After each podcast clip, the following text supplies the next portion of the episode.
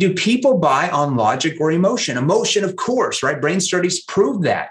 So here, uh, I'll give you a few examples of consultative questions that you just like literally never want to ask. These are so outdated. Every salesperson asks them, like it triggers more resistance. Welcome to the Sales Masters Podcast. Here we're going to be interviewing titans of industry, bringing you the hacks, the tips, and tricks from the whole of the world on how you can get more effective in your business. We're going to bring some of the biggest names from across the world to drop their bombs, drop their information, to give you the info you need to thrive in business. We're going to talk about the struggles, we're going to talk about the successes, and everything in between. Welcome to the Sales Masters podcast, and today we are joined by just a great guy, uh, Jeremy Miner. Welcome to the show. Well, I'm uh, I'm not that cool, but thanks for the compliment, man. so we were just talking earlier on. Sales trainer, founder, chairman, author, podcast host, chairman of Seventh Level, which I mean, you guys are global at the uh, uh the uh, the understatement, I would say. We were just talking a moment ago. Um, ranked one of the top companies out there for growth last year out of 7 million companies uh, coming in pretty damn high off the back of that. Uh, and you're someone which I've seen appear not just over the space of the last few months, but hearing you on a lot of the big podcasts. And you just come across as that guy that really seems to know exactly what to do, when to do, and how to do it. Uh, so thanks for joining us today. Well, yeah, you, we know we know a few things. We we try to we try to train a few good things here and there to to make our clients happy for sure. good, good. I'm excited to be on your show. You know, I I saw you on IG like maybe maybe a year ago or something. The Sales Angel. I'm like, man, that's really catchy. And and then when I got on here, I'm like, dude, I don't even know your name. Like, I, I just you're the Sales Angel. Like, what's your first name? You know.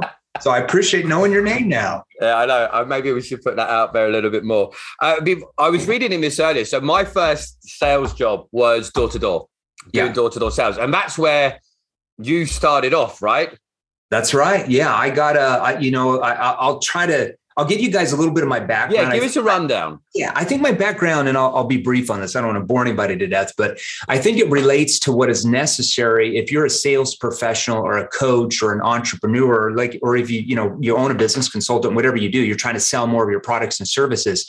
But I'll give you a little bit of my background because I think that might help you in learning how to take your income to a level that most salespeople only dream about. Because a lot of people, when they look at me, like when they look at my background and, and the success I had as a sales uh, professional, they're like, oh my gosh, that guy must have been a, born out of his mother's womb with all these sales skills. And somehow he just had all these advanced questions and tonality and he, he knew all the verbal pausing techniques. Like you're just born with that. But like literally nothing could be further from the truth. So I got into sales it was it's been almost 20 years ago in 2001 something like that. Seems like a million years ago but i got into sales broke burned out college kid you know i was like 21 years old somewhere in that range. And i got just like you i got my first job uh, selling home security systems door to door Okay. And, you know, we went to this recruiting meeting. The company hires everybody that's there because it's straight commission, you know, so they're just like throwing bodies out on the door, hoping that one out of 10 sticks after a month.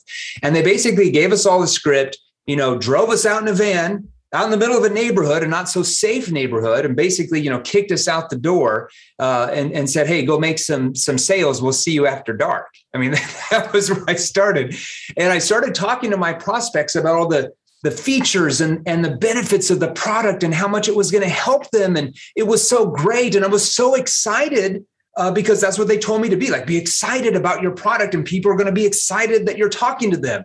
But I noticed like from the very first door, that I started getting all of these objections. Like, I know, like, you can't afford it. Uh, we don't need it. Your price is too high. I need to keep looking around. Let me talk to my spouse. Let me think it over. Can you call me back a week, a month, a year later? And I would say after about seven or eight weeks of all of that rejection, you know, barely making any sales. It was, you know, as you know, it's straight commission. It's not like you're on Brutal. salary. It's not like you're on salary going door to door, like some type of paid an hourly wage. It's like straight commission.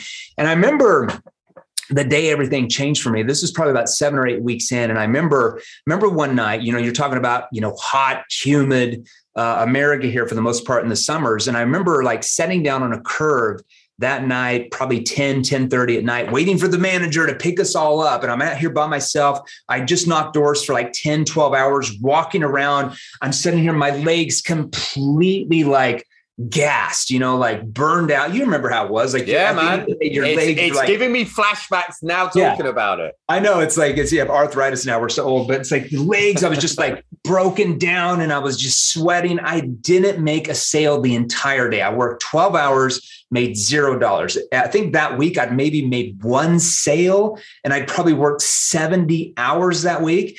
And I remember, you know, sitting down. I just I was like, I felt like a failure you know, because how could I was getting to the point where we just weren't making any money. I just barely got married, had a kid, you know, a little kid that just had been born, uh, my oldest daughter now.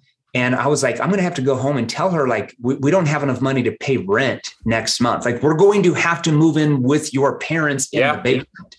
And I remember at that point, I felt like broken as a man. And I, I, thought like, you know, maybe sales, maybe sales just wasn't for me, you know, and if anybody's listening here, you might have, you might be at that point right now. And that's where I was, you know, eventually, you know, I, I tell you this, and maybe some of you don't know, but eventually, you know, within about five years from that, I was internationally ranked in the top 50 salespeople in any industry in the entire world out of like almost 150 million different salespeople selling anything.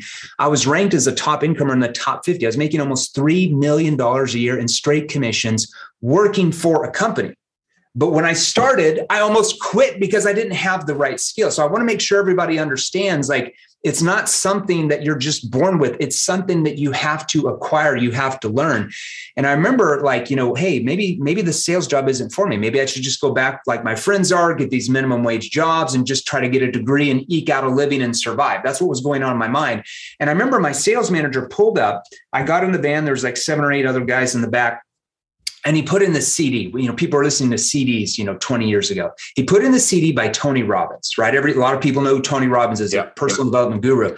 And Tony said something like this. He, I, I'm probably butchering it, but he said, he said most people fail for the simple reason they don't learn the right skills that are necessary to succeed. They don't learn the right skills. He actually goes on to say everybody's taught skills yeah. at your job, at your work but the ones who fail are the ones who are not taught the right ones. So it was like this it was like this magical thing went off in my mind that maybe what the company was training me and what i was learning from what i now call the old sales gurus maybe they just weren't the right skills. Yep. maybe they were just outdated because i and they didn't work fellow i never thought that that even possibility.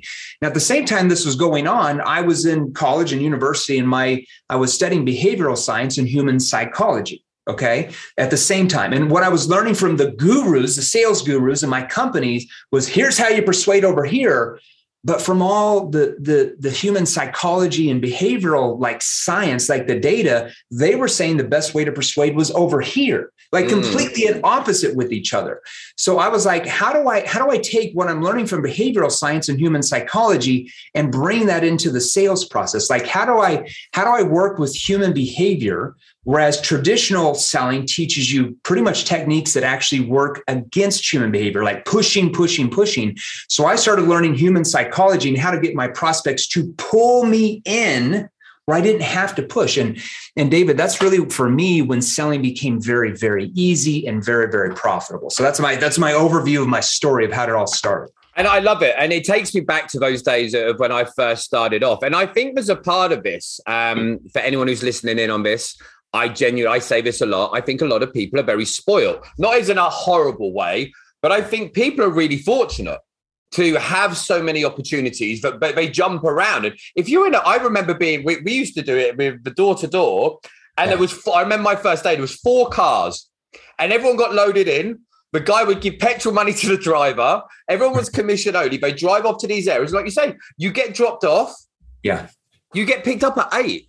And in the yeah. UK, it gets dark at four. so you're walking around, knocking on doors, middle of yeah. winter, the yeah. rain pouring down, and you've got two choices. You stand in a doorway and just w- wait.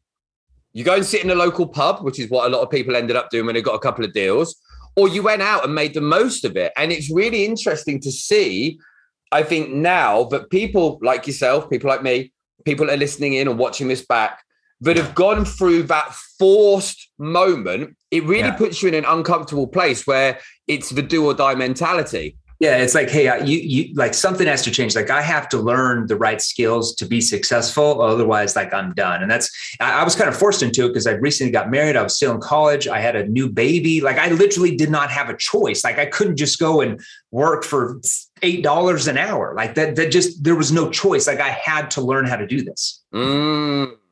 So when you're, to, I know that you've got the your unique NEPQ method, right? Can you talk yeah, to us about yeah.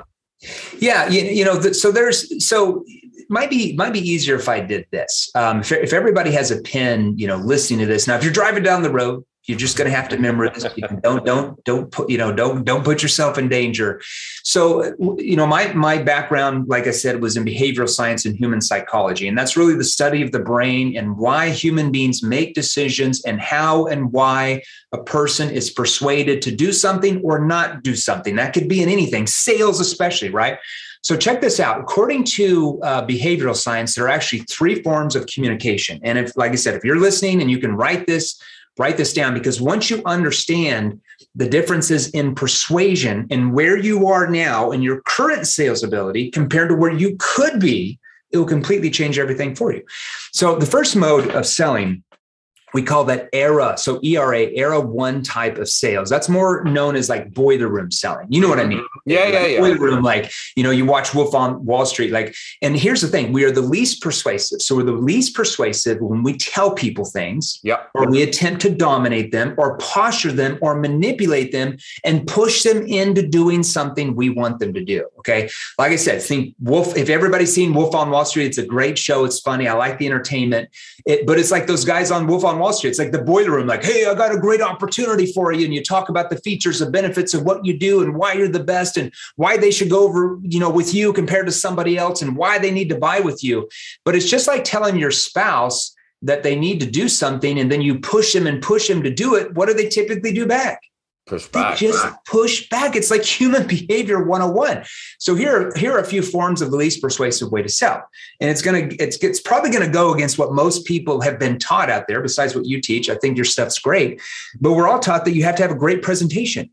That you have to show them how your great your products and services are. Know, here's yep. here's our corporate headquarters, and we've been triple A rated with the Better Business Bureau. We've got number one customer service awards, and we've got the best this, and we got the best that which good lord by the way doesn't every single salesperson everyone says the same and that's the problem right? Yeah. They say they all have the best product or service. So how many salespeople i mean literally like everybody listen how many salespeople do you know that try to sell you a product or service that say oh yeah i'm just we're the fifth best in the market no one does. Everybody We're the second from bottom, but give us a yeah, chance. everybody says that they're the best. So when we say things like that, just so everybody understands, psychologically, your prospects actually trust you less, especially when you talk bad about your competitors. Because, like you said, David, Every salesperson they are used to says the same thing. So, according to the data, it's not very persuasive if your presentation is more than 10% of your entire sales process. Most salespeople, it's like half of them talking about it. What about telling your story?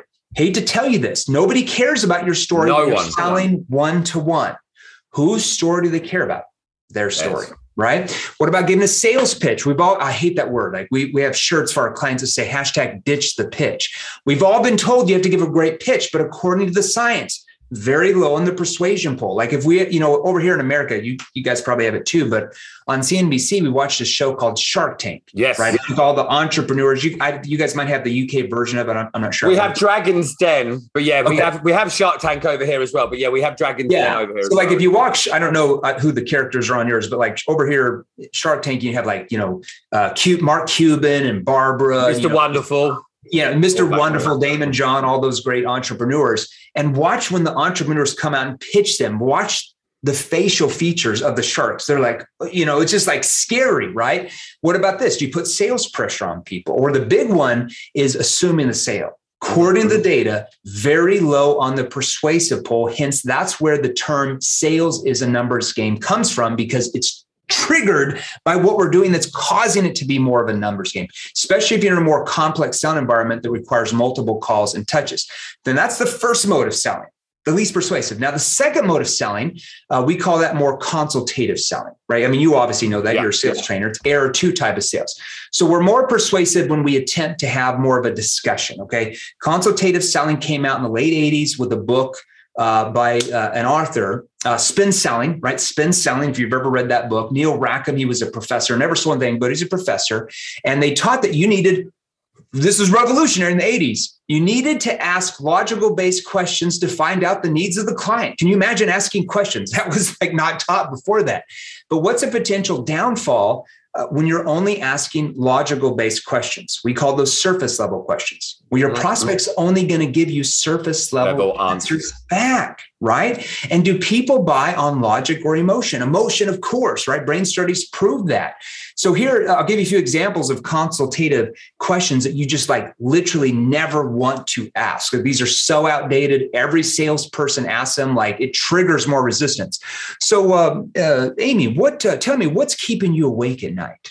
Oh, that is like the worst question ever. Like, you know what I mean? It's like, I mean, right? Like every salesperson person asset or uh, john can you tell me two problems that you that you're having the most or who besides you would be involved in this decision or what are you looking for in a solution? See these are okay but they're just very surface level questions.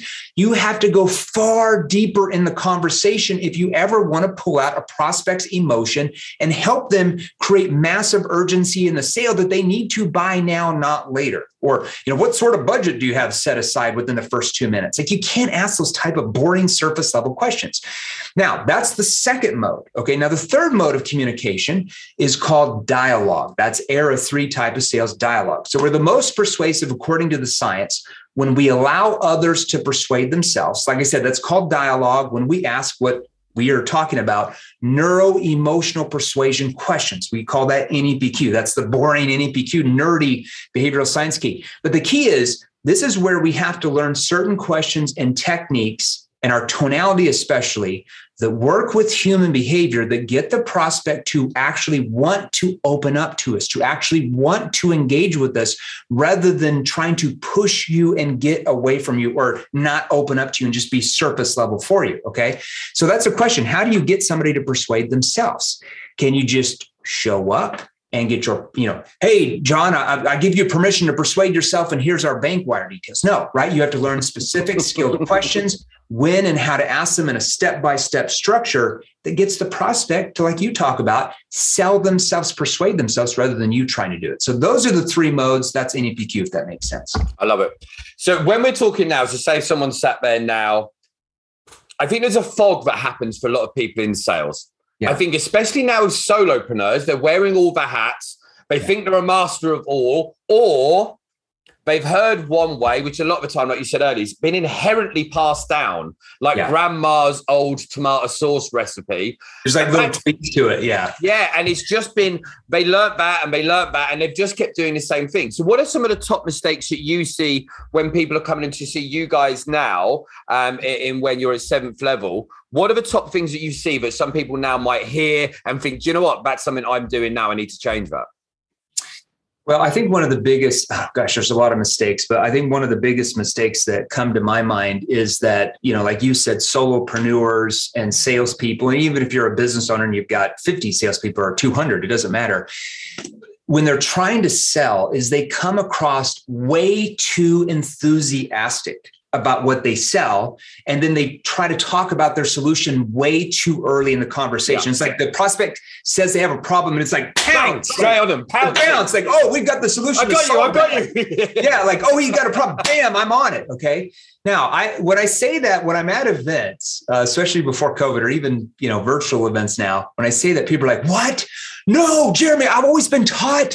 That I'm supposed to be excited about what I sell. And I would agree with you but you have to keep the excitement to yourself. You have to keep it internal. Like you have to get rid of what we call commission breath. What we heard, yes. like you, you, get rid of the commission breath. Here's one thing we have to under, understand, you know, with with human beings, the way our brains work. Within the first seven to 12 seconds of any type of sales call or sales interaction you are involved with with the prospect, your prospect's brain, like literally, they cannot help it. We cannot help it as human beings are subconsciously picking up on social cues. Okay. They're picking up on your verbal and nonverbal cues from your tonality and your body language if they can see you and what you are saying or asking that triggers their brain to actually react in one of two ways. Okay. Now, the first way is if you come across in that interaction, whether it's in a meeting, whether it's in a home, whether it's on Zoom, whether it's on a phone call, on the doors, doesn't even matter. If you come across aggressive or needy, like you're like nervous and needy, and you come across especially attached, that's the key word, and you don't know the right questions to ask, it actually triggers their brain to go into what we call fight or flight mode. Now, a lot of people talk about fight or flight mode, but a lot of people don't understand what triggers it or what to do if it happens. Okay. And that's where, as you know, David, the prospect tries to get rid of you really fast. Yeah. And they say get, things like, get me out of here. It doesn't feel right. Yeah. They say yeah, things yeah. like, oh, oh, oh, hey, hey, this sounds good, but I'm just too busy. Can you call me back later? Or, ah, you know, we don't really need it. Or we already have somebody for that. Or we don't have the money for that. Or, or I'm, I'm good you know, I'm, I'm good, not interested. You know, hey, can you call me back a week, a month, a year later? Right now, if you come across more neutral, and when I say neutral, more like non-biased, like you're not sure if you can help yet because you don't know. You, you don't know anything about them yet. If you come across more neutral, more calm, and especially here's the keyword detached, detached, and you know the right questions to ask and how to ask them, like the right tonality, it actually triggers a human brain to become curious enough where they feel like they want to engage with you. They want to open up to you. So when you ask questions, they don't just stay surface level. They tell yes. you the truth of what's really going on. So we have to come across, I would say, you know, as you know, David, more detached from the expectations of making the sale and really focus on whether there's even a sale there. Like That's whether or not as well, right? Some yeah. there's not all we, we need to stop trying to sell everyone. Well, it's like whether or not they have problems that we can actually solve. Now, I, am going to tell you when you come across that way, your prospects will start to open up to you because they will start to trust you far more than some pushy, aggressive salesperson that they feel is just trying to stuff their solution down their throat. Now, do I, you know, you know, you know, sometimes people take this the wrong way. Do I mean when you get on a call or in a meeting that you shouldn't make the sale? Well, hell no. Your goal is to make a sale pretty much on every call, unless you literally cannot help them. But you have to keep that to yourself because the moment they feel they're being sold to is the moment they do what? They start to emotionally run away, shut down. Yeah, 100%. Yeah, and it's interesting you say about it. I talk to people about the whole. I talk to people about surgeons. Like, if you're going to go for surgery, the last thing you want from a doctor the day of surgery is he walks in, he's like, right, can't wait to get started on you. Like that's not that would fill me with absolute dread. And you want that person to be a professional. You but want them to be someone you can have complete confidence on the back of. So I'm glad that, that you've said about that. Yeah, when we when we train companies, literally, and you know, it depends on the industry and it depends on if it's a one call close or a two call close or more of a multi-complex, you know, close that's three or four months down the road. It depends on if it's B2C or, or B2B. But you know, one of the opening statements is you know, uh, you, you, know, this first, let's say if you're doing a two call close, I'm just going to throw out something random, you know, let's say you sell info products. I don't know. Yeah. Um, you know, the, really this first call, John, is, is more for us to find out more about you and, and kind of what you've done in the past. And then I would say, you know, really, really what you're looking for, um, j- just to see if we can actually help. Because there's, you know, there's some people where there's just not much we can do for them. You know what I mean by that? A hundred percent. Telling you, when you do that, people are like, oh yeah, and it's like they like they want to be sold. It's like they're like, oh, you might not be able to help me, like, huh, huh? Like, and it's like they're trying to help you to help them. 100% and it's interesting you say it so anyone who's ever been on a call with me or the team about the coaching that we deal with the yeah. first conversation is very much right the first 10 minutes is all about you we might be able to help we might not we'll know after the 15 minutes if we can't help you we'll point you in the direction some other people out there that can actually put you in the right direction. So that either way they feel like they're going to get a benefit and they don't feel like they're trying to be trapped into that yeah. room. And, and you know what that does, David, is it positions you as the expert. It positions you as the trusted authority that they just go to to buy because no other person they've talked to has ever treated in that way. And it's not like you're just like at the end, like, well, do you want it or not? Like there's techniques and questions you asked that get them to persuade themselves. But it's all about, you know, all these sales trainers, you know, talk about you know, I've, I've, got a lot of sales books here behind me, and I would say most of them, 95% talk about the ABCs of closing. You know, always be closing, always be closing. And I'm like, you know, that might have been true in the like the 50s, or the 60s, you know, maybe even the 80s, but we're in 2021, folks, 2022 now, you yes. know? Uh, the buyers change. They're far more cautious. They're far more skeptical because of the power of the internet and especially social media. They know they have many choices to choose the exact product or service that you sell. And because of that, they're no longer going to be manipulated by pushy, high pressure salespeople because they know there's so many other options. So if you're always trying to close all the time, like every couple of minutes, especially if you're in a B2B, more complex sound environment, you are freaking toast. Like you are losing so many sales. Even B2C, you're losing tons of sales that you should be making. We're more interested in teaching our clients the ABDs, A and dog, of selling. Now, what does that stand for? Always be disarmed always be disarming. See, every part of that conversation doesn't matter if it's a first call close or a second call close, or maybe a first call, then a demo, then a proposal, then meeting with the board, then meeting with their attorneys. It just doesn't matter.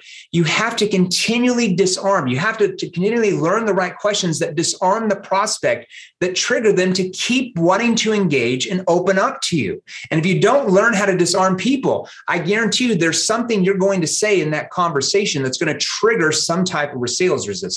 So mm. it's always about the ABD, always be disarming. And I think it's great you're saying that because this is what I want to, when we set up the podcast, I want more people to say these things because a lot of the time out there, people are just going off of, they hear what people a lot of the time, and we're all guilty of it at times. We hear what we want to hear. We go, okay, that's what I'm going to do. Or that's what I've done already. So now I know it's right. And the more we get this message out there, it's only going to enable people to to get to that next level, which is the whole idea. So I'm glad. I'm well, glad. it's just, it's, yeah, it's just like golf, David. You know, I see so many salespeople and companies are like, oh, we're doing well. You know, but then when you look at their numbers and you look at their closing percentages, especially as owners, as company, you know, as businesses, and you look at like how many sales they're losing, it's like golf. It's like, you know, they hit this one hole really, really well you know, they birdie it, but then the other 17 holes, they just suck, but they think they're halfway good at golf now. Yeah. And it's like, look, you can probably improve on all your holes here. You know, like, you know, like one of our, you know, our first B2B client, our first big uh, company that we trained was Google AdWords. We trained um, three of their top divisions. Right. And uh, I have to tell a story how we got that account. Like barely, we were like two months old as a company. It was just kind of I don't know. Still, like we something just happened there. I don't know, but uh, when, when we train them, you know, they were being trained by a company that is the largest sales training company in the United States. Have been around since 1970. Okay, and they were used to getting like one percent uplifts a yeah. year in the divisions, maybe two percent, and they were happy with that. So when we came in and we we found out where they're at and we you know they had us like do an audit and like listen to salespeople and what they were doing and we we kind of asked certain questions that allowed them to see that they were literally like losing millions of dollars a month because of some of the techniques and uh, we didn't know at that time. So in those three divisions, we didn't know at the time, but there was about 400 salespeople in those divisions. Now that adds up a lot of revenue. yeah. Now we only were training 200 of them. We didn't know this at the time we didn't know that they were split testing half of their salespeople. So they just, you know, put good, average, and bad right for us, and good, average, and bad with the company they'd been with for like 10 years or eight years or wherever it was. Okay. We didn't know this at the time. So over the next 90 days, we got those divisions we were training, the 200 some reps we were training, a 244% increase in sales. They actually did four audits because they didn't believe it was possible. Mm-hmm. From this other mm. company, they had never got more than a 5% increase in sales. And that is a lot of money for those divisions. You're talking millions of dollars even for 5%. We get them a 244% increase. Guess what the company that's been around since 1970 got the other half?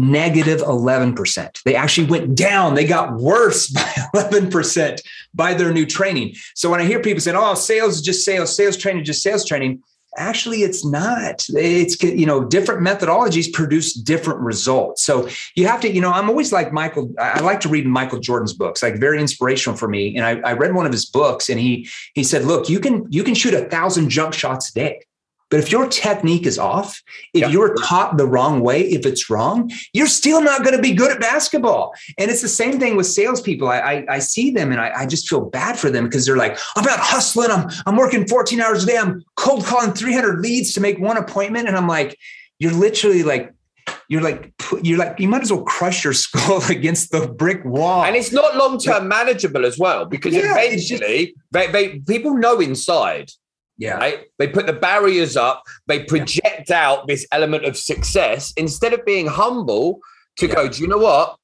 Like you did in yours at the start and I did in mine, this has got to change. Because you burn out. You, there's no choice. You either come to a point where you burn out and you're like, "Whoa, how do I become a manager?" or get into a different line of work, or, or that's true, or you have 100%. to learn, yeah, or you have to learn the right skills. I would suggest learning the right skills from the beginning because selling becomes so much easier at that point, you know? Yeah, I, I and I, I agree completely. And for anyone who's watching this, if you're sat there now thinking, okay, well, this all sounds great, we're going to be adding Jeremy's Facebook group, which he's has opened out to people. And I really advise. And one thing I always say with sales training, ideal sales training, so does Jeremy. This isn't about competition. This is about delivering results. So if you're sat here now watching it and you're thinking you're not sure if me or Jeremy, go off and join his Facebook group. I've been in there. I've seen the people in there. You can see people commenting about what they're doing, and that will inspire you yeah. to actually see that is a different way that's out there, right? Yeah, and I and I and I, you know, because I, I get asked to just like you do probably. I get asked to be on a lot of different podcasts with different sales trainers, and they're just some where I'm just like, you know, if I get on there, I'm gonna I'm just the exact opposite from their methodology is what they're training. But with yours, I'm like, you know, I'll be on his because I I believe from what I've seen on on your stories and stuff like that that we think very similar with that, and that's hard to find. There's only been a, a few other sales trainers that I've had on my show where I'm just like, you know, because I'm afraid to bring some people on because I'm like, you're going to teach my my the wrong thing. people the wrong thing, and I'm going to have to correct it. Like I'm scared. So, yes. you know, I, I, definitely want you to be on my show. But yeah, if they if they want to learn more information, if they want more resources, if they want to learn the right questions, like from you know connecting questions that take the focus off you and puts it on your prospect, to situation questions to help them find out the current situation, you to problem awareness. How do you help the prospect realize what problems they have? And not only that, why do they actually have the problem? Like, what's the root cause? Most salespeople don't know how to ask those type of questions. And then, most importantly, how is it affecting them? How can you ask those questions where the prospect actually trusts you enough to open up to you and tell you the truth? So, if you want to learn those type of questions, uh, just go to the Facebook group. It's um, I always forget it. It's www.salesrevolution.group. I always forget that. So, salesrevolution.group they can join for free. Uh, David, I'd love to have them in there for sure. Uh, you're in there. So um, they join for free. That you fill out like a two question survey so we know what industry you're in and what you sell. It just helps us track the data. We have about 13,000 people in that. We started it about nine months ago. And uh, right when you join, uh, somebody in my group, somebody in my team will tag you a free training on those questions. It's like a resource called the NEPQ 101 mini course, and it just gives them a breakdown of the questions, and they can literally use those questions for what they sell to go out and sell more tomorrow. So they're always welcome to do that for sure. I love that. And, and, the thing I'd say with this as well, it's not a case of when we're in sales, and I say this on every podcast, I'm pretty sure. It's yeah. not about do you suck? Come and do this. This is about becoming more effective. Mike Tyson had a trainer right? LeBron James has a trainer. Every single sports star, anyone at the top of their game, the higher you get up, if you're at the start, you need to get the foundations right. That's yeah. true. But the higher you get up, wherever you are now is based on the knowledge that we have now, the skills we have now, the action we can do now, the mindset we have now. And it's not just magically do it more and we're going to get better. And, and it's yeah. so it's so important for you guys, yeah. ladies, gents, to, to get in there um, and make sure you're doing this. Well, I always I always say that uh, low six figure salespeople have huge egos. It's yes. like they get up to 8,000 or 10,000 or 12 or 15 or 20,000 a month and commissions They're like, I know everything. I don't need to learn anything else and then they stay there forever. And they actually go backwards or they go to a different industry and they can't figure it out because they don't understand the psychology of human behavior. Mm. so you know we've literally taken salespeople that made 20 grand a month in commissions and within six months they were making 50 grand a month in commissions. We've had salespeople that were already making 25 30 grand a month in commissions that now make 100 grand a month in an in, in industries where people have never made even half of that. And it's all about using the right skills that work with human behavior. So whether you're making two grand a month right now, or one grand, or three, or five, or eight, or 12, or 20, like you said, your knowledge has gotten you there. So how are you going to double that by using the same knowledge? You know, yeah. I always say that our biggest expense of life is lack of knowledge.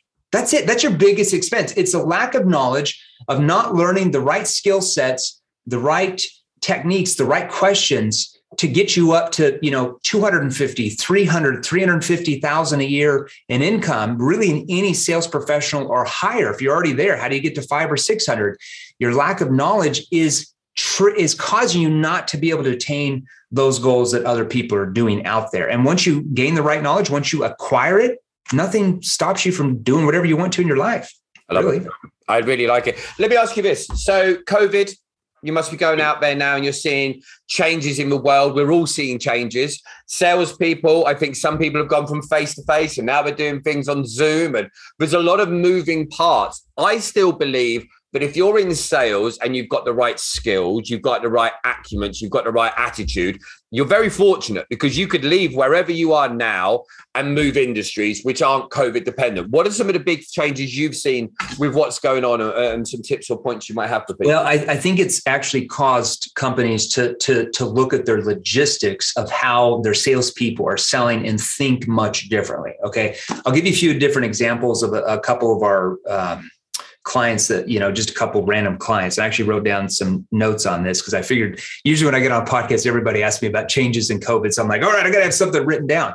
So you know we bought we brought on a company in canada about two months before covid. So that you know this is two years ago realistically. It's called 401 auto. They are the largest used car dealerships in all of canada. They have like 45, 50 dealerships out there. Okay. So people have to come into the retail store to buy the car. Well, Canada was pretty strict on COVID. I don't know right. how in the UK, but they were like locked down yep. for like 9, 10, 12 months straight. Then they opened up for a couple months, then they locked down for three months. And you literally like, you could not go into a car dealership. Like you legally could not have customers in your retail practice. You couldn't have people come in the building that work there. So what do you do as a car dealership? I mean, I mean, over half of the car dealerships up there like just went out of business. Like you, they didn't know what to do. And I remember they freaked out for about the first two or three weeks. And I'm like, well, why don't we just have you start cold calling and, and calling different leads um, from your salespeople's home. And then when they sell the car, they just come meet them outside with the car. And they're like, oh my gosh, like we never thought about that, right? we started doing that. And during the lockdowns, they more than doubled sales. And now they're like, you know what? We made so much more money having our salespeople, you know, actually call leads than them just sitting around waiting for yeah, waiting for someone business. to walk on the forecourt. Yeah. So now they just get leads and they cold call, and now they're like tripled their numbers that they were before. They're now buying up all these other smaller dealerships that were going bankrupt because they couldn't pivot, they couldn't make the change and all that was changed was the logistics. Now we taught them the right skills on how to call those leads and, and how to cold call and how to call previous customers, but that completely transformed them. Now they have a few people in retail, but most they have this huge auditorium now, like literally huge auditorium, and they have like 80 or 90 salespeople in there just calling all day. Like literally, it's like a it's like a boiler room now, but they have the right skills but you know it, it's completely shifted their ballgame. In other companies, I think that uh, uh, really switched are insurance companies because when you sold like you know B two C like life insurance, health insurance, that type of stuff, you'd always go to the house, yeah, sit down, have a coffee, sit down, try to close them. But obviously, you couldn't do that with COVID.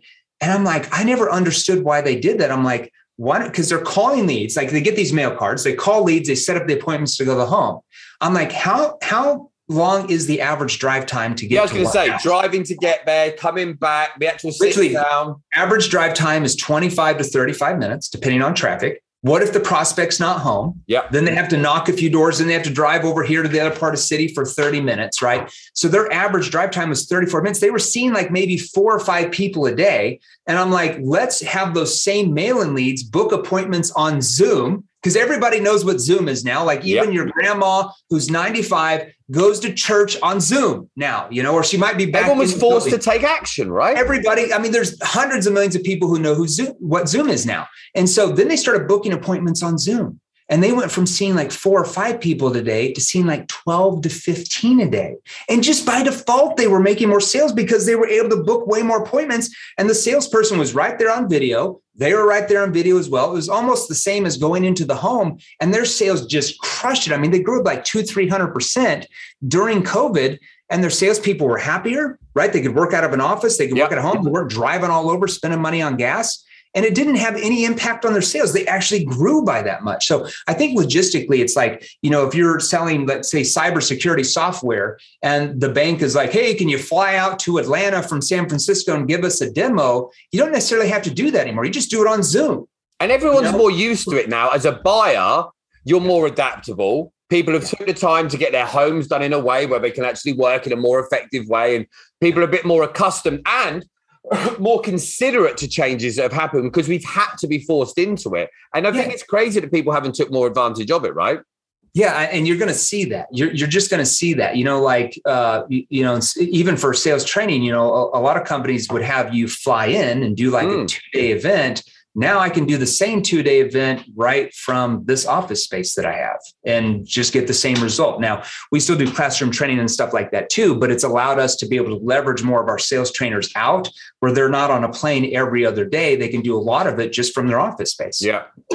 Well, I, and I, agree. I mean, with, with anyone who deals with the clients that I have here, currently we don't do any face to face. Like yeah. everything I do, the clients I've got in all the different countries, it's all done on Zoom. It's all done. We we interact a lot of the time every day through things like WhatsApp messages, and we talk and use the technology. We are very lucky to yeah. have all of this technology, but I think we're also, like we said earlier, spoilt. But yeah. we've got so much tech, but we haven't been prepared to change. And I think if anyone's watching this and you've got a sales team and you think, I'm my sales team wouldn't do this we have yeah. to realize in a lot of companies, the people who salespeople were left to run the roost for a long time and resist a lot of change. But it yeah. really comes down, you've got to come from the top, right? You've got to really lead those people to and really get them to see that the changes are going to be such a good thing for them as well as for company, right? Yeah, I, I, totally agree. I mean, really, if you think if you think about selling, uh, selling is about one thing only, right? And that's that's even if it's an employee, like a salesperson, a, a sales manager. You know, sometimes people resistant to change, but sales is about you know when, when somebody asked me like hey jeremy if you could describe sales in one word i remember somebody asked me that a couple years ago they're like if you could describe sales in one word what would it be and it took me like 30 40 seconds to come up with it and i'm like really selling is one word it's it's about change Mm. Like selling persuasion is about change, right? I mean, if you think about it, it's about it's about how good you are at helping your prospects or your salespeople, whoever they are, view that by changing their situation, you know, paying for your product or service is far less riskier for them than them doing nothing at all staying in the status quo, their problems stay the same and nothing ever changes. Like, which is more risky? Okay. So, whether a prospect wants something better or they're trying to move away from pain, right, from what's going on, it's about change. Now, everybody listening, here is your problem. Human beings do not like change, change, even though they say they do, right? Because it makes us feel uncomfortable, maybe unsettled uh, because we're not familiar with it, even if we don't like what we have very much at all, because you know that's new and unknown to us. You know, think the the battered wife or spouse syndrome. They just keep getting battered, but they keep coming back because they're used to it and they don't know what's out there, right? Mm. So we have to realize that we're not selling the thing. This is what I always say to clients: you're not selling the thing you're selling the results of what that thing does. Yes, like if yes. you're a realtor, you're not selling them a home, you're selling them the results of what that home does for them. Maybe it's a better status feeling because yep. you're in a bigger neighborhood. Maybe it's like they have five bedrooms for their kids now instead of a small apartment. That's what you're selling. Like you're not selling the insurance policy, you're selling the results of what that policy is going to do when one of the spouse dies and they're financially protected. Like you're not selling the cybersecurity software, you're selling the results of what that does for the bank's customers to be protected from fraud. That's what you're selling. So we have to understand you're not selling the same, you're not selling the thing, you're selling the results of what that thing does. Mm. And I also think with a lot of this out there, if you've got it, if you're a business owner now and you fear talking about change within your sales teams. You have to realize that's the very same thing you expect your teams to go out and deal with every day is objections, change, hurdles, problems. And actually, if this makes you nervous about talking to your sales team or your sales teams resist, I would also question on how effective they're being right now and what they're doing for you. Because if yeah. they resist objections from you and change from you, the likelihood is they're probably not navigating the sales process in the right way anyway, right? Yeah, it's true. And let's say, let's, you know, let's just go back to what we were talking about, like one of the insurance companies that we train, like their salespeople resistance to that change, even though they didn't have a choice, right? They were selling insurance. They're used to calling, making the appointment, going, driving out to their house. They liked that. Them. They enjoyed the they drive. Liked, they felt comfortable with that. Yes. So we just got the management team to simply ask them, well, how are you guys going to make more commissions this year if we're not even allowed to go out to these homes if we don't make the change it's like the how to question like how are you guys going to make more commissions yep. if we just do exactly what we've always done and that gets them to think like oh yeah how how can i so it makes the people I, I call that the how to question it makes people become more open to your way of thinking i love it I love it. Um, I really appreciate you today. Thank you for coming on. It's been fantastic. We're also going to add on to the group here. We're going to have the Facebook group in. Um, any other products, services, anything else? You have everything just go straight for your Facebook group, don't you? Yeah, yeah. And like I said, if they want to learn more about what we do, we have a lot of free resources uh, in our Facebook group. Like I said, it's www.salesrevolution.group. Right when you join, uh, we let you join for free. Obviously, it's a Facebook group. Somebody on my team will tag you. Will tag you. If, so check your messenger right when you join. Okay. Mm. Some people mm. forget to check their messenger. So right when you do that, uh, somebody on my team will message you a free training. It's called the NEPQ 101 mini course. Or you can ask them like, "Hey man, I really suck at objections," and we send you a little 45 minute training video for me on how to prevent objections from even happening in the prospect's mind. We call that objection prevention. Like, how do you prevent objections from happening? It's like very ninja style, Jedi style stuff. I love it. So, right when they join, just have them join, and we go live in that group. You know, you're in it. We go live in there three or four times a week with different Q and A's different trainings. Today, I'm doing a, a, whole, you know, 30 minute training on how to craft their proposals and presentations the right way where they emotionally connect the dots. Okay. We haven't, I've did that training about a year ago. People loved it. So we do a lot of that stuff. We interview other people, other clients in there, break down their sales process. We just have a bunch of fun in there, man. I love it. I love it. Thank you so much for doing that. Uh, this has been a Sales Masters podcast. Join us on the next episode where we'll have more amazing guests, just like the amazing Jeremy Miner. Thanks, Jeremy.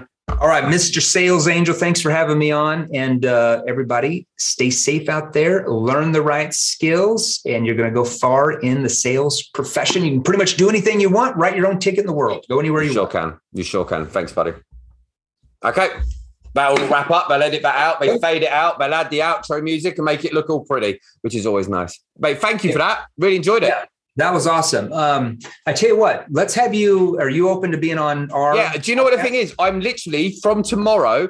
I'm actually going to start going off. We're waiting until the new year, so I'm all over jumping out on podcasts as well. So that'd be great.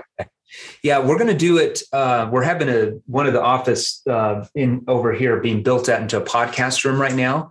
So let's schedule sometime in February if you're cool yeah, with that. Perfect. Should be done by then. Um, I'll have my assistant email your people, and we'll just your people talk to my people. That's we right. Sound so we sound so great. well, well, you're probably cooler than me, but I no, I'm definitely not.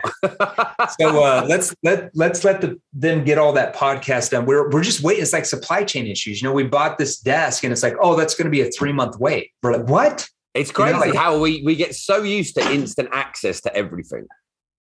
Yeah, it's. I mean, you know, before all this stuff happened, you could go down into like an office supply chain and, like grab it up the same day, or like they deliver it two days later. Now it's like two to three months later. It's My crazy. friend's having a house um, built, and they suddenly just went, "Oh, we've run out of the bricks," and he's like, "What do you mean?" Anyway, we just can't get the bricks. It's going to be two months. He's what? He's like two months for bricks, and you suddenly just go, "How is this possible?" But it's the supply chain. It's all of the stuff that goes on. So he's got this beautiful half-built house with just a giant wall, and it's literally one wall that's left. It's and you just think, how can that happen? But it's the way it goes. If that's the worst problem we've got in life, yeah. life's pretty damn good. Jeremy, thank you again, buddy. And, All right, uh, brother. Let's speak soon. All right, we'll see you soon, man. Take care. Be safe. Take care. All the best. Bye. Thanks for tuning in. Remember, like, follow, subscribe, rate, and review, and join me again on the next edition of the Sales Masters Podcast.